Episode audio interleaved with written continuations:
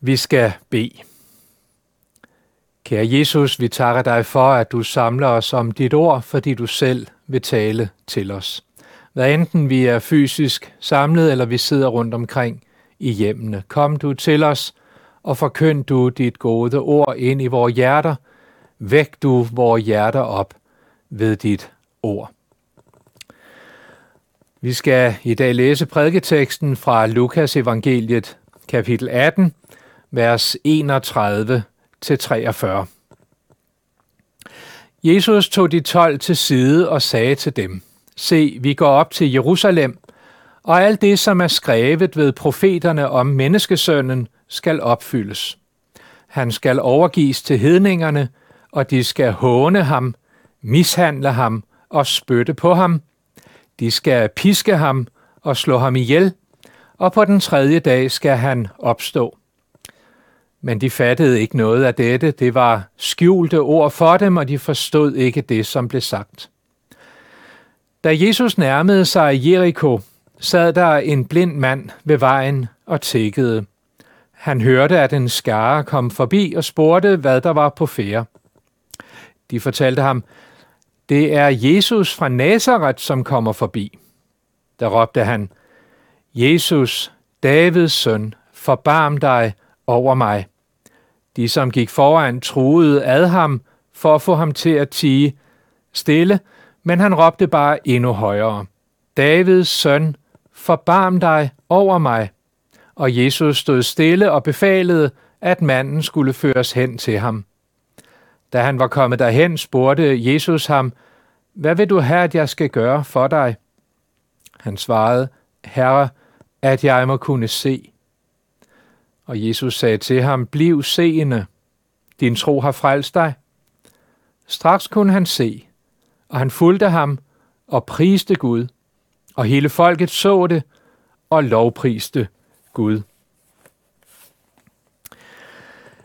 Det meste af Lukas evangeliet er en lang rejseberetning. Jesus vandrer sammen med sine disciple op mod Jerusalem. 13 kapitel, eller undskyld, 8 kapitler, 9 kapitler tidligere, kapitel 9, vers 51, står der, at Jesus vendte sig mod Jerusalem som målet for sin rejse.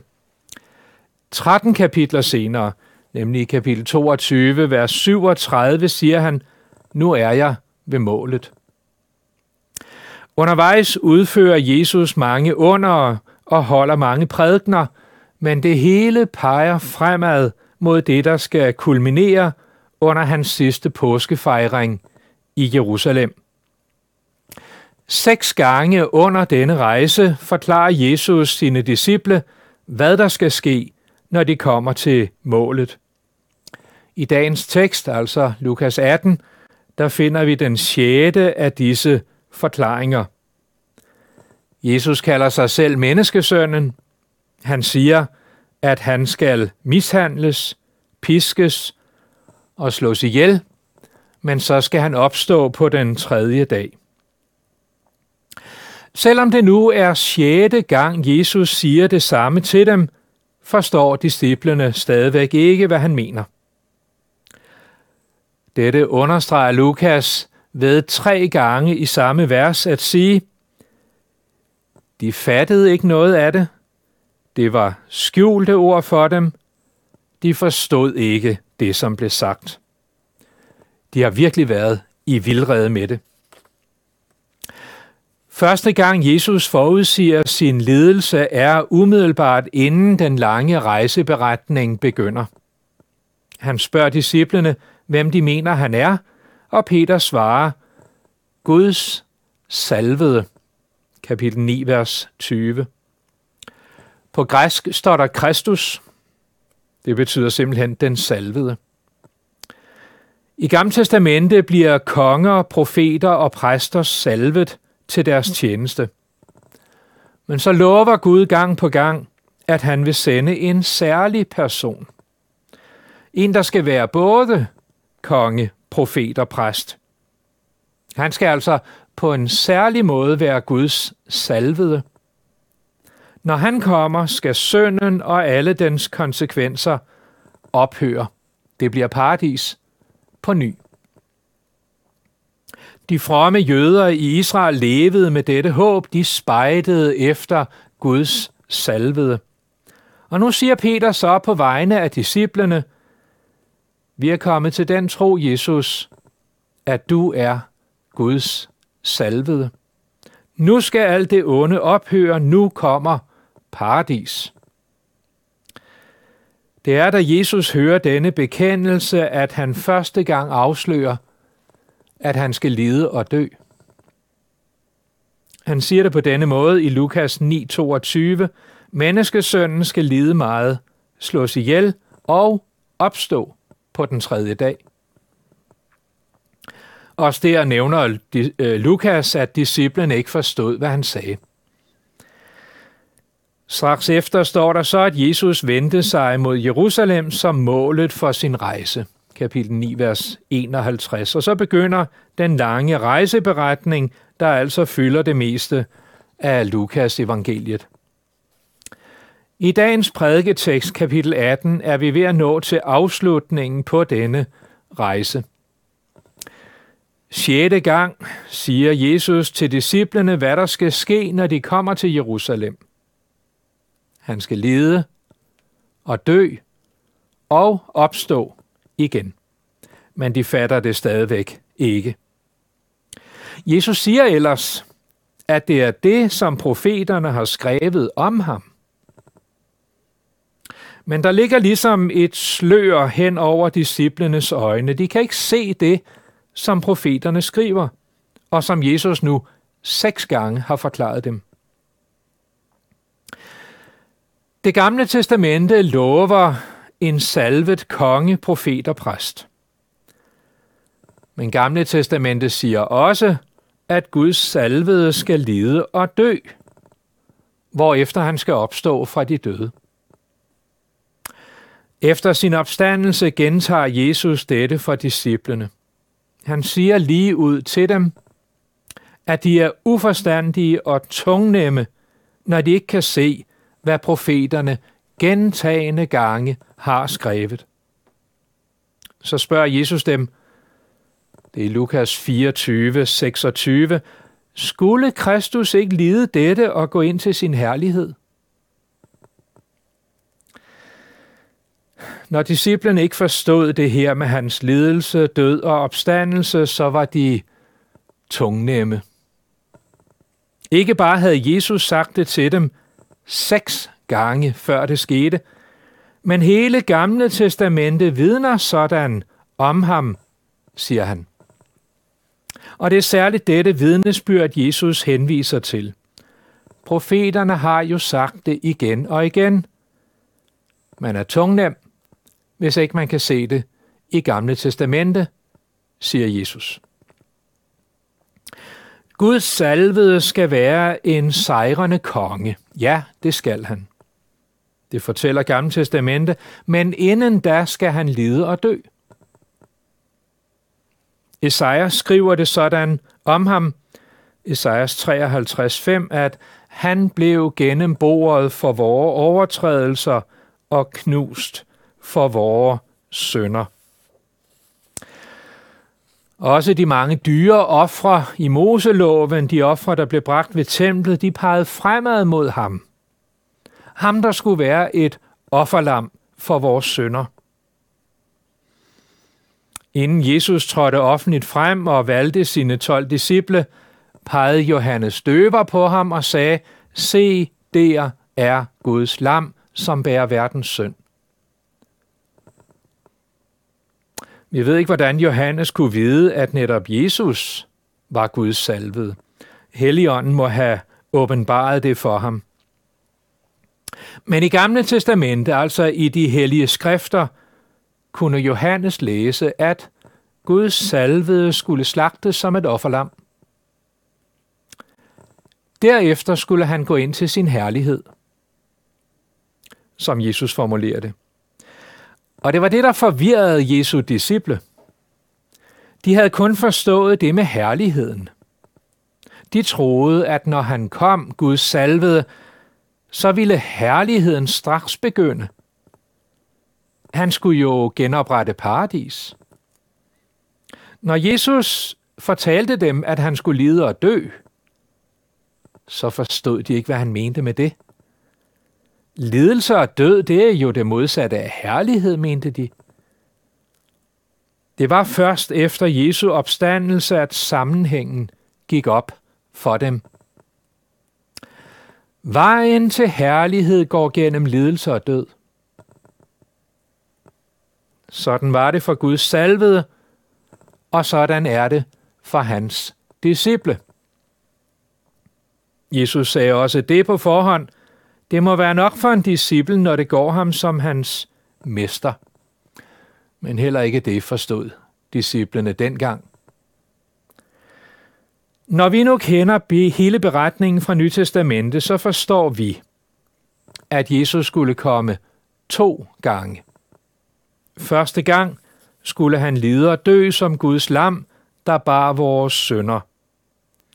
Anden gang kommer Jesus, ikke for at lade sig dømme, men for selv at dømme både levende og døde.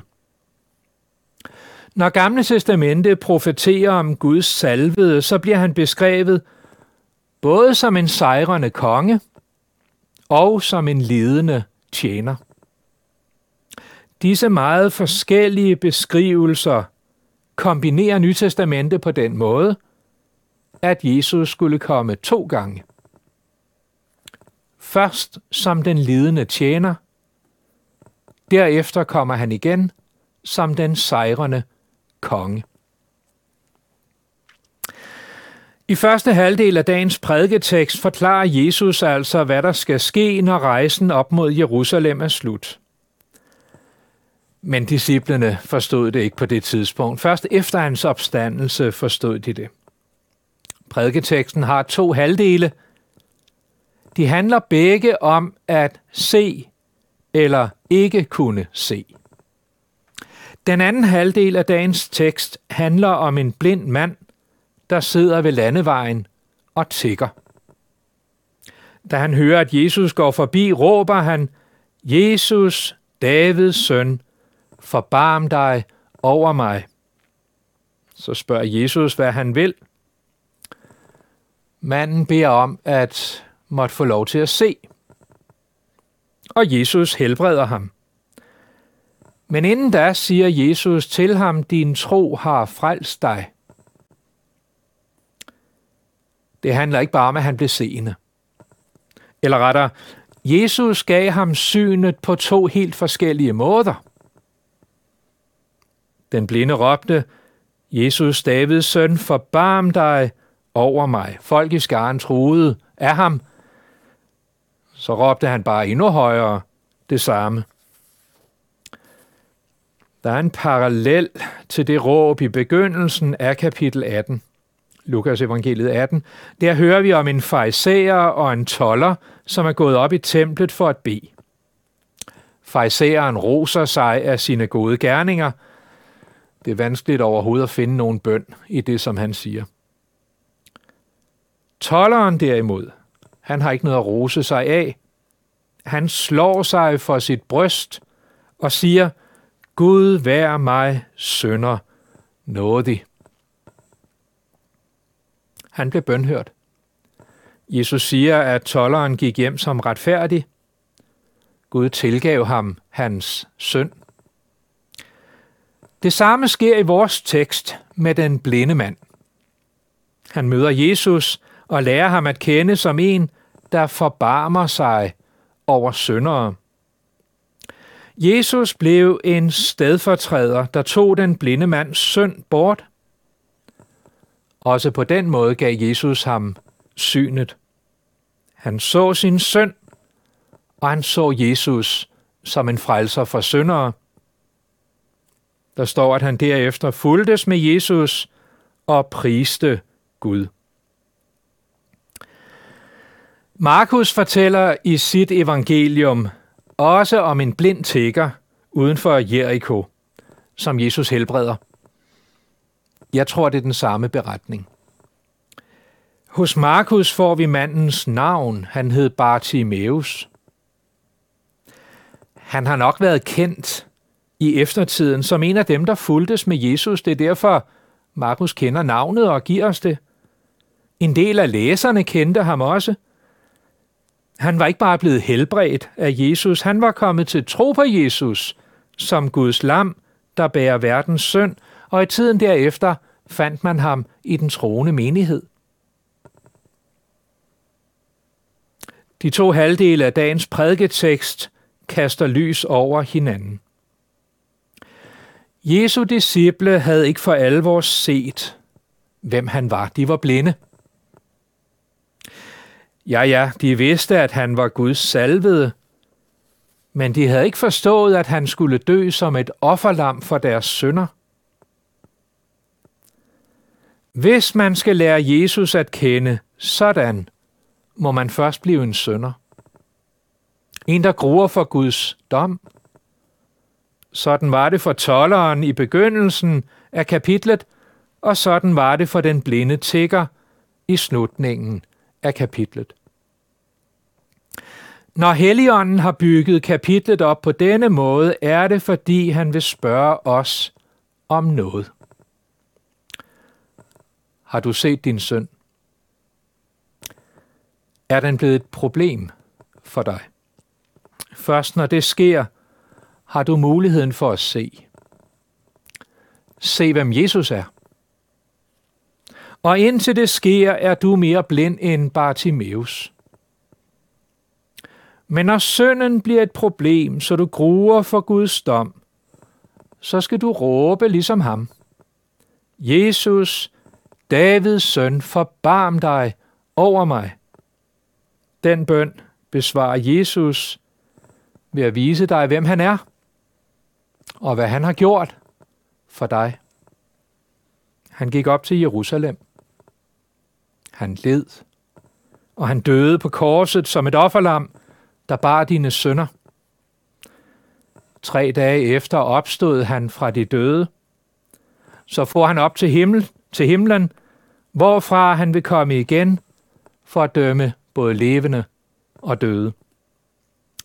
Endnu tøver Jesus med at komme tilbage til jorden. Han venter på, at flere skal få åbnet deres øjne, skal se ham og komme til tro på ham, før det er for sent.